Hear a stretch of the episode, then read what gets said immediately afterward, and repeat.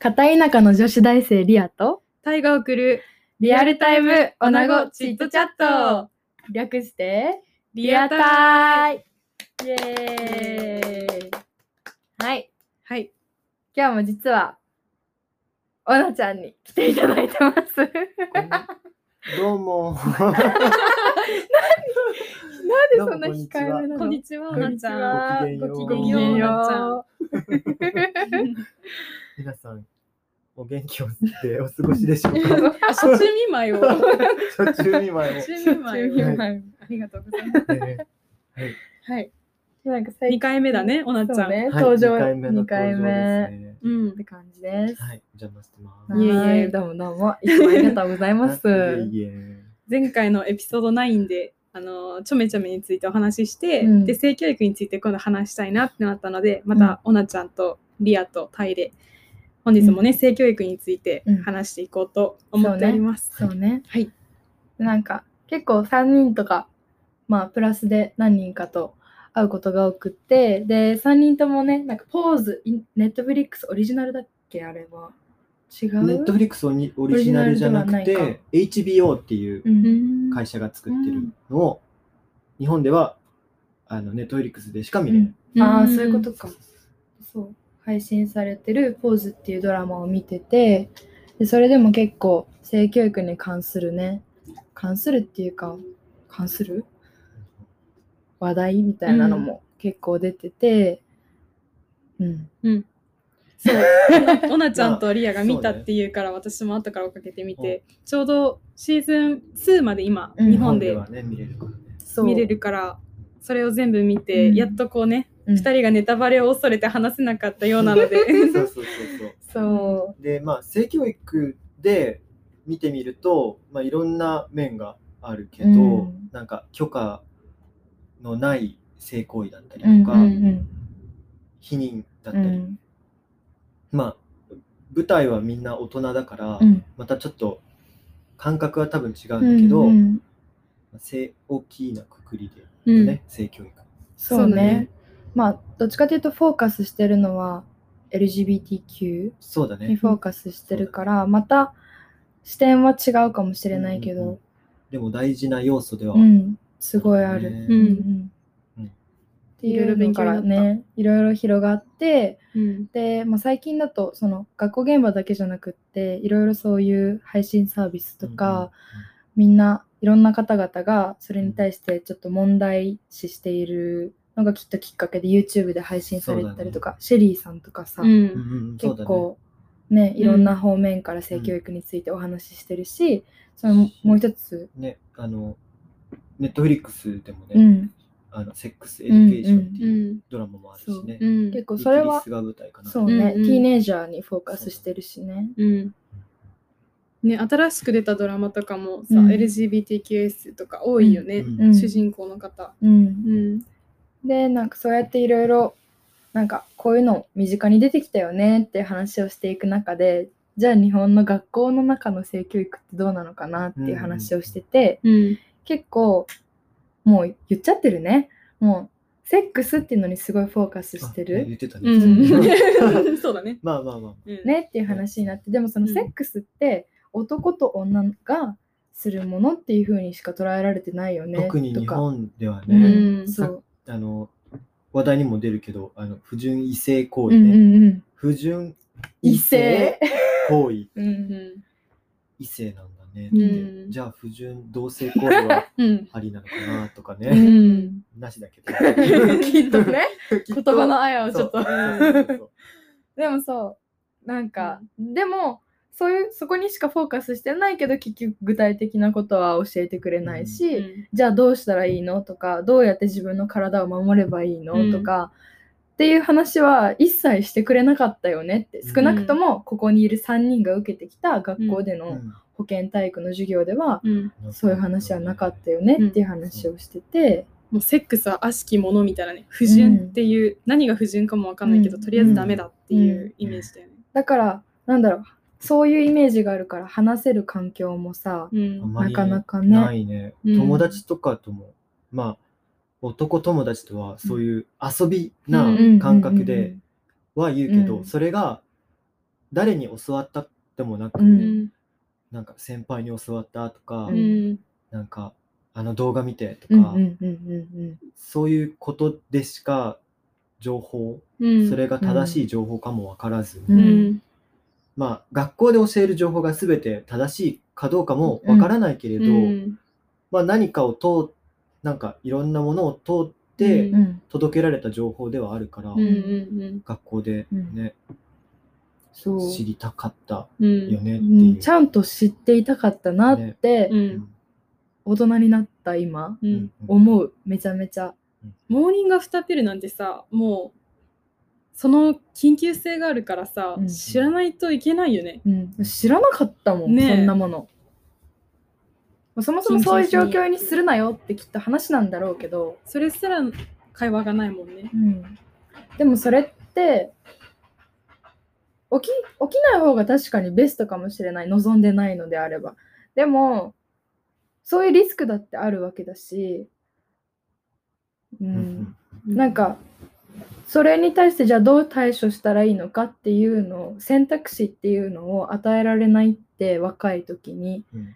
ティーネイジャーの時にすごい不利だしなんかかかわいそう。なんて言えばいいのかな、うん。だなんそうね。どう知らないって。逆にどういうじゃあみんなそれぞれの経験っていうか、どういう教育を受けてきた？もうでも性教育っていうふうに考えるとやっぱ生理女の子が始まるから小学4年生で、うん。女の子は生理の授業を受けて男の子はなんか何をやってるか分かんないけど、うん。違う教室で性についてを勉強してるってういう。ん。でまあで立ちそう、せうん。男の子で言うと、うん。生理の勉強は自分の場合はしなかった。一切なし、ね、そうだよね。教室分けられてたもん、うん、なんか男の子に隠さなきゃいけないみたいな雰囲気すらあった、ううん。ん女の子が自分で対処するべきものうんみたいな、うん。え教室が分けられてたその時間。分けられた。その分けられて女の子が生理について勉強してる間って、うん。男の子何勉強してたか覚えてる？えっと、初歩的なこと、男女の体みたいな。はあなるほど。うんそんなディープな話はしてない。うん。コンドームの付け方とか絶対しなかったし。それこそやるべきだよね、で、女子、まあ、うっすらね、自分はうん。家族がみんな女性だし、うん。何を知ってるのかもうおばさん年近いし、うん。うん若干聞いてはいったから、うんうん。自分は何を女子たちはしているのかわかるけどそれを先生がはっきりと言ってなかった、うーん記憶のうん中では。うんなんかそのはっきり言われないことによってさイマジネーションを働かせてうん。自分の中でうん。集約するっていうのも、うん。なんかそれがなんだろうただ集約したらそれでいいけどさ、うん。その AV とかもうん。なんかみんな言うじゃんそのリアルなセックスとは違うみたいな、うんだけどそれもイマジネーションでそれが正しいとされてさううん。んそれをやったら女の子が喜ぶとか、うん。男の子が喜ぶって思ってる人も多いと思う、うんんなんか言わないことによって生まれなくていいことが生まれちゃってる気がする、うん。うんうんうん。それは大きいよね。なんか、うん。あとは何をしてたの？その学校で。でも小性教育うん。小学校ではだそのまず生理が始まるよ。うん。うんきますよっていうこととその体の仕組みとどうやって赤ちゃんができるのかなみたいなやつをうん。あの自分の一成人式とかの発表でやらされたなんへかうん。大それはきいあれね、すごいね。でも子宮みたいな中から出てくる役とかすっごい嫌だったすごい、それ。ごい嫌だったそんなのなかったわ。なかったすごいでもね。進んでは、小学校ね、一応？どういうか、どういう視点かわかんないけどね。う？ん、いですごいね、子宮から出てくる。でも さ新しいでもさタブーとされてる環境でさその役をやれって言われるの嫌じゃまあない、確かに、確かにそうだね。なんか、あまりそういう話をし,、ね、しちそうゃいけなないいよよっうなて感じなのにね。言われてるテンションで出てこいみそうたいな。そうそうバカみたいな。そうそうだよね。そうで、うんっていうのがあったと思いきや中学校ではただただひたすらなんか保健体育の先生あの先生エロいっていう噂から1年生の時に始まり、その先生から何か教わるのって嫌じゃんそういう性に関すること、本当かどうか知らないけどねその先生がどうなのか、うんでも結局その授業内でやったことってドリル。を移すだけ、うんだったし高校生に入っても結局それは変わらなくって、保健体育の時間って言うけど保健の時間はほぼなくって、うん。あったとしてもテスト前の2週間前に本当にドリル移すだけ、うん。この範囲がテストに出るからここからここまでやっとけようん。くらいうん。だったから一切性に関することを少なくとも先生の言葉で直接聞いた記憶ないし、中高生の時に。一番大事な時期のはずなのに、うんうんうんうん。記憶ないし。ねドリルに書いてあることだってさなんか大したことないし、うん。なんかそんなディープじゃないよね。じゃない、なんか学問本当に。なんかね、受精とかね。動物、うんうん生物学。あのそうそれそれそれうそれうう。うん。それが言いたかった。生物学って感じだった、だようん。ね。それはうん。確かにわかる。うん。そうだね。なんか感情的なところうん。を言ってないよね。うんそれこそだから脳を言ううんうん。同意とかうん。ね、ない。そういうことうんうん。がないよね。もうワーク移すだけだから友達とそういう性の話とかしたことなかったし。うん、ないないない。うん。友達がしたことあるのかないのかも知らなかった高校生の時、うん。聞けなかった自分が確かに。なんか推測でしかなかったようね。んととも他の友達同士で、うんあそこ付き合ってて、うん。どこまで行ったんだろううね。とかいう、なんかすごい、それもなんかあんまりね、うんオープンに話せたらうん。うんもっと良かったのかなとかうん思ったり、ちゃんと否認したとかっうん。うん。うん。ていう話もできるしさ。でもそんな否認したなんて言ったら、なんか逆になんかうん。みんなに白い目で見られそうだねうんそうだね こいつみたいな。うん。でもそういう会話があったら、もしかしたら知らない苦労とかもしてた人がいるかもしれないし、うんそういう会話あってもいいよね。ねうんもっと。海外ではうん。どんな感じなんだろうねっていうのうんをうん。うんちょこっと調べてみたよね。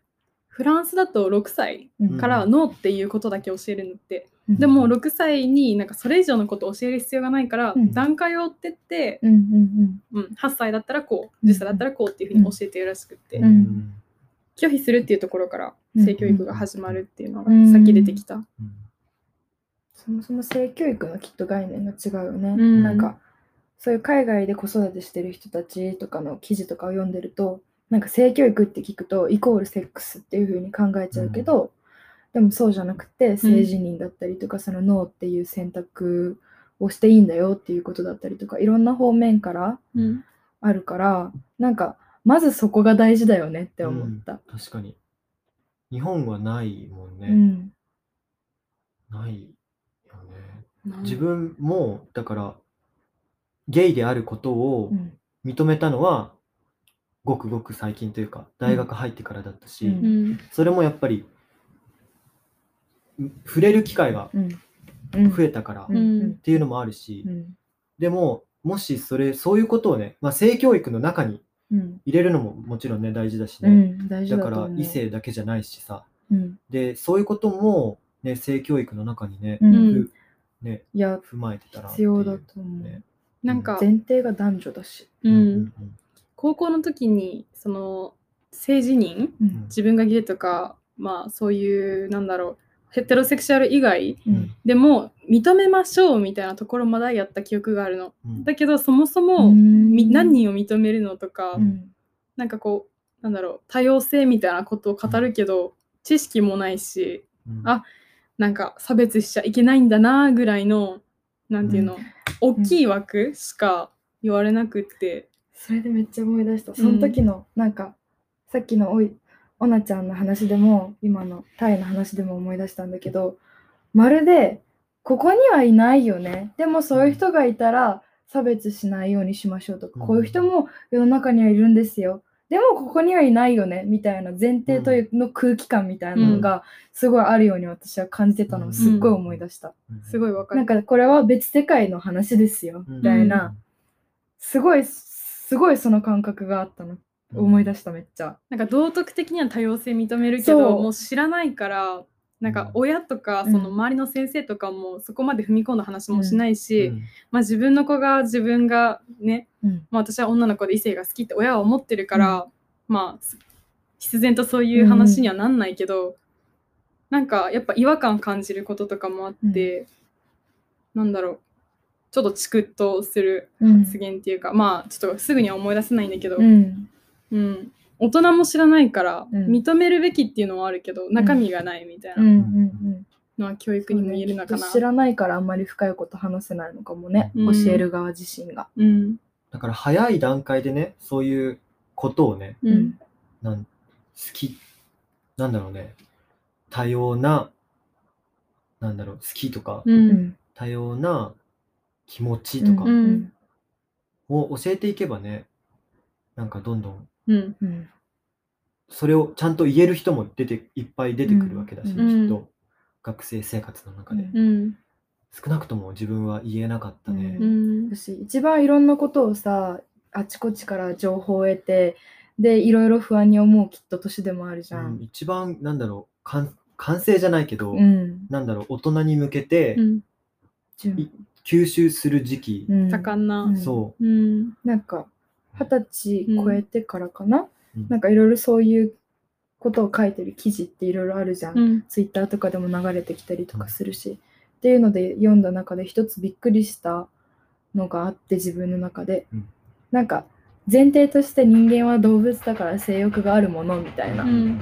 感じの前提があるけど、うん。でもそもそも性欲を持たない人も中にはいるんだって、なんか名前あるの忘れちゃったけど、うんなんかそういうセクションね。多分そうそうそう A うんなはい性欲持たない。そう。そううんっていうのもあるん性だっていうのをした時にもしティーネイジャーの時にさ、自分がそうだったとしたら、うん。周りの人がすごいさ性とかに興味を持って、うん。ああだこうだ話してる中で自分は全くそれに興味を持てないっていうことうん。にきっとさ、ティーネイジャーだからこそより不安に思うし、知らないじゃん。自分が自分はおかしいのかなって思っちゃうじゃん、そういう人も周りにいるんだよっていうの。を、でも知ってればなんかあ自分は別に問題ないんだって思えるけど、うん。知らないから怖いじゃん、うん。なんかそれを学校とか教育現場はサポートしてあげるべきなのにうん。教えないっていうのが何もうん。すごい問題だなって思った、うん。なんか大人になってから知ることって確かにできるけどいろいろ調べたりして。友達であの性教育の団体やってる女の子がいて、うん。そうあの北海道の方にいるんだけど、うんでその子がいつも性教育の話とか、おすすめをねフラットに教えてくれるの、うん。で自分あんまり知らないからなんかおすすめのドラマとかあったら教えてって聞いたのね、うん。そしたらアベマ t v の17.3っていう番組があって、うん。高校が舞台なんだけど、うん。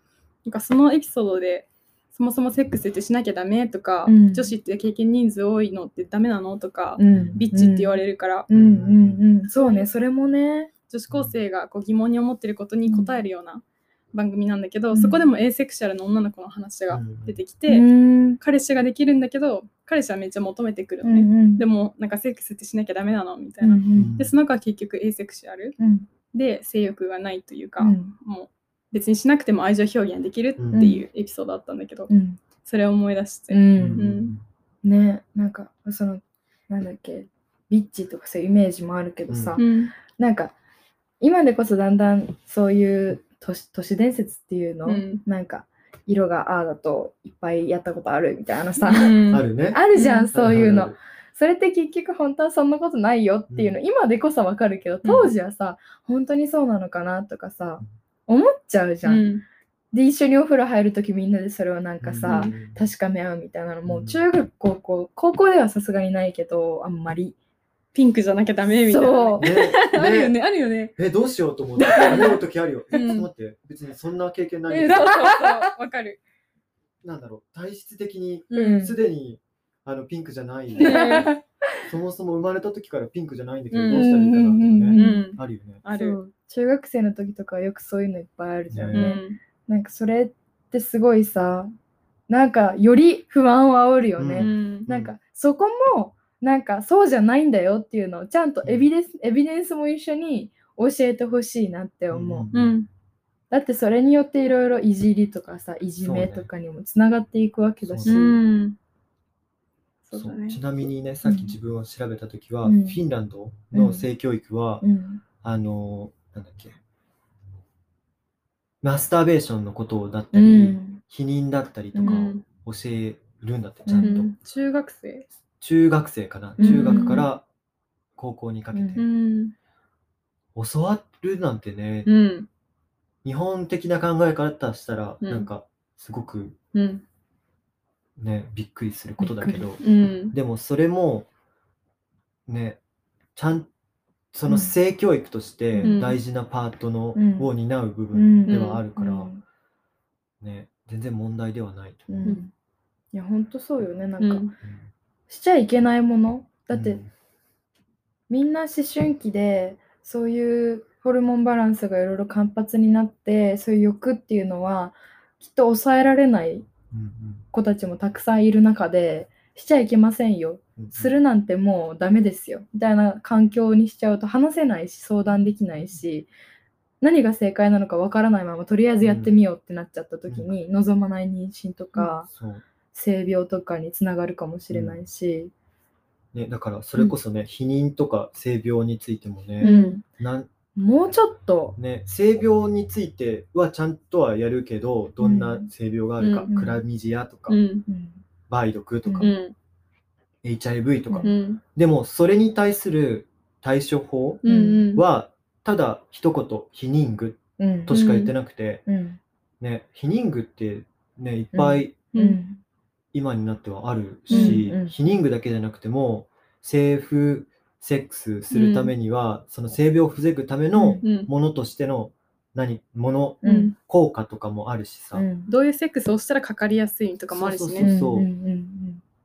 どういった経由でうん。できるかとかね、うん。うんそれこそ一番最初に言ってたポーズううん。んでもでもだし、うん。その80年代のなんだろうなそういう性についてのことに最近触れることがあって、うん。でやっぱり80年代ってそのエイズが流行った時期で、うん。まあ、今のコロナみたいな感じでね、うん。で触ればうつるとか、ううん。んで日本ではなんかあるアーティストあるアーティストというかあの古橋定治っていう人うん。がいるんだけど、うん。ゲイの人で、うん。で日本で初めてエイズを持ってるって公表した人だったのかな確か。その人がやったパフォーマンスアートうんの中で S スラッシュ N っていうやつがあって。うん。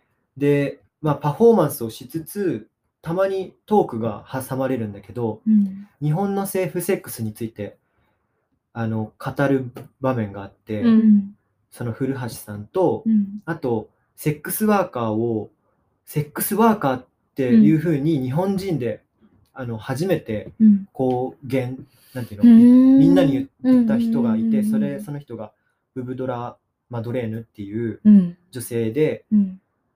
あのセックスワーカーっていう肩書きをね、うん。掲げた人なんだけど、うん。その頃の日本の状況って日本人やっぱ島国だから、うん。日本人同士だったらエイズはかからないっていうふうに思ったらしい。いで外国人としたらうつる。なでもそういうわけではないじゃん。うんうんで、かつ、かかってる人とも実質できるわけ。うんうんあの、ちゃんとコンドームをつければ。うんうんだけど、なんだろう、やっぱり快楽に溺れてるというか、うん快楽というか、やっぱ快楽を求めると、つけたくない人が多くて、うん日本は。基本的にはつけない。うんなんてうん。でも別に日本人だけじゃないし、うん。なんかもう一人外国人のゲイの人も一緒にパフォーマンスの中にいたんだけど、うん。その人が言ってたのはなんか君はいいよって言われたらしいの。うん。つけなくて、うん。日本人っぽいから大丈夫。っていう謎なねまた違うコンテクストだけど、うん。うんなんか日本でやっぱり避妊具っていう概念ってあんまりなんだろうなうん。ちゃんと考えられてないというか避妊だけじゃなくてね、プロテクションとしてのうん。ものってあんまり広まってないなって今でもね、うん思う。いやそうだねしそうだね。買いづらいよね。うんうん。そこが一番問題だと思う、うん、何よりも。ね。買いづらいもん。ね。そういう専門店あったらいいのになって思まあ、ね、えー、もっと入りづらいえそう確かにう。ねだ。ってコンビニとかでさ、お菓子とか買ってる人の次にさ、コンドームバンって出して買いづらくない？って思っちゃう、私。でも最近はねん自分の感覚としてはすごくなんか普通にうん。わからないパッケージのものがあったりするから、うんなんか買い安くはなってるけど、うん。でも買った時に、うん日本ってあの黒いビニール袋に入れられたり、それが一番嫌。うんあとあれよなんだっけ紙袋とかね、だってそれに入れるのはそれしか、うん隠さなきゃいけないものみたいな。ね。だし、そう、そうそうそう。イコールそれじゃんね。そうそうそう。だから生理用品とか。そう、コンドームじゃないけどナプキンはそれが嫌だからなんかそこへの小さな対抗で袋に入れなくて大丈夫ですそのまま持って帰る。あうん。ーえ、でも、なんか、ナプキンプラス何かをうん。ドラッグストアで買った時に、袋どうしますかって言われたから、いらないですって言ったら、ナプキンだけ包まれたことある。うん。でもする方多いよね。そうそうだ。そうだよね。だからやっぱり買いづらいしうん。ね買わなきゃいけないものではあるしさ、うん。あと、女の子がコンドーム買うっていうのも、うん。なんか、うん。どうなの？ってうん。結構思われがち。うんうんうんじゃない？だ今でも私買えないかも。うん。買うとしたら多分ネットで買う。うん自分がよくってもこうなんか周りの視線というか、うん。店員さんとのちょっとしたこう、あみたいなのはあるかもしれないうん。な。自分がじゃあ誰かとしますってなった時にもうん。自分相手が持ってなくて私持ってるよって出すのもうん。なんか出せるけど相手きっと引いたりするのかなって相手によっては。うん。っていう人もいるだろううん。ね。ね。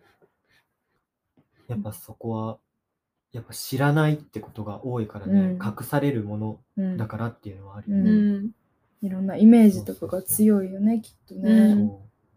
性病についてもねだってうん。話せなかったりするじゃん、うんうん。自分が持ってたらって想像したらそれを言言うべきかというか、うんうん。言ったら突き放されるんじゃないかとかさ、うん。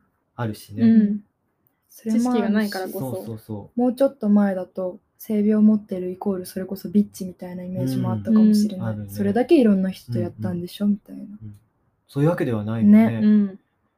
そう。ん。そうとは限らないものだし、なんかその辺のイメージがいろいろ強すぎるしイメージだけで出来上がりすぎちゃってるかうら、うんうん。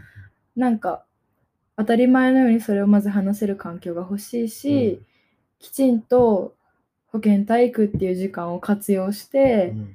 多方面からの性教育をしてほしいし、なんかそもそもさっきさいろんな動画とかコンテンツ増えたよねって一番最初の方で話したけど、うん。自分が今中学生高校生だったらそれを堂々と開けるか？まず、うん。開いたとしても多分親とか誰もいないところで開くだろうし、うん。なんか開いちゃいけないものの気がしちゃうから、別にエッチな内容でも何でもないけど、うんうんそう思って開いちゃうだろうし友達とこういう話をできるかって言われたらきっとできないだろうなって思う。うん。たとえそのシェリーのねね。なんかこういう性教育の動画みたいなのでうんも、うんうん。多分無理だなって思う。う。ん。そうね。なんか中学生に同じ教育をしするのはどどうかなんかいいのか悪いのかっていうのを置いといてそのさっきフランスのうん。6歳の脳っていう教育をするっていうのもあったけど、発達段階とか心がレディーかどうかっていうのに合わせてこう大人もねうん。うん情報の開示をこう段階を見てうん。やるのも大事だなって、うん。いきなりこう過激だなって思うことをして、うん。トラウマになってもあれだからね、うん。うんそうね。コミュニケーシションが足りない。うん。全体的に。うん、親子でもそういう話がもっとできるようになったらいいよね。うん。結構うちの親はねなんかうん。コンドームはしなさいよとかはよく言われる、うん。なんか男の子の方がそういうの多いかもしんないね。ね。なんか。そうだね。でもそういう印象あるかも。なんかそれもさあのさっきコンドームを女の子が買うのはどうだろうって話もしたけど、うん。性なんかそのセックスをするのは男の子が主導権を握るみたいなさ、ちょっと風潮があるじゃん、だからなんか男の子が気をつけないこともあってそれを男の子が女の子を守んなきゃいけないとかさ、うんそういうなんかパワーバランスみたいなのちょっと関係してるのかなって。あるかもね。確かに男の子がそういうのをコントロールするものみたいな。うんだからきっと親もしなさいよとか言うのかもしれない。うんうん、確かに。あと30秒ですね。まあでももうどうだろうね。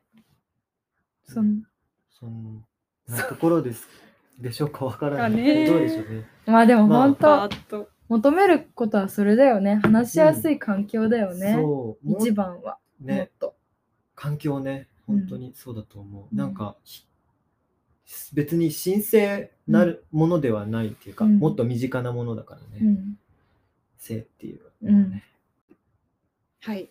ということで、うん。本日は3人で性教育についてお話をしました。ね。ね。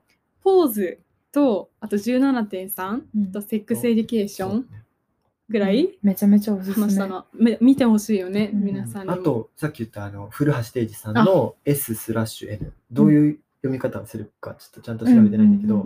S スラッシュ N っていうやつは、結構、性教育的にも、まあ、あの、あまり有名ではないってことは、表立ってうん。できない、日本では表立ってできないってことなんだからだうん。だなって思ってて、うん。でも、アートとしても素晴らしいことをしてるし、教育っていうか、社会的にはうん。すごく素晴らしいことをしてる作品なので、うんうん。古橋定治さん。はい。あの、古橋定治さんって出るか、古橋定治さんがそのや一緒にやってるグループがダムタイプっていううんグループなんだけど、京都のね。んあのダムタイプで、ダムタイプのスラッシュ、S スラッシュ N で出るか、ちょっとそこは。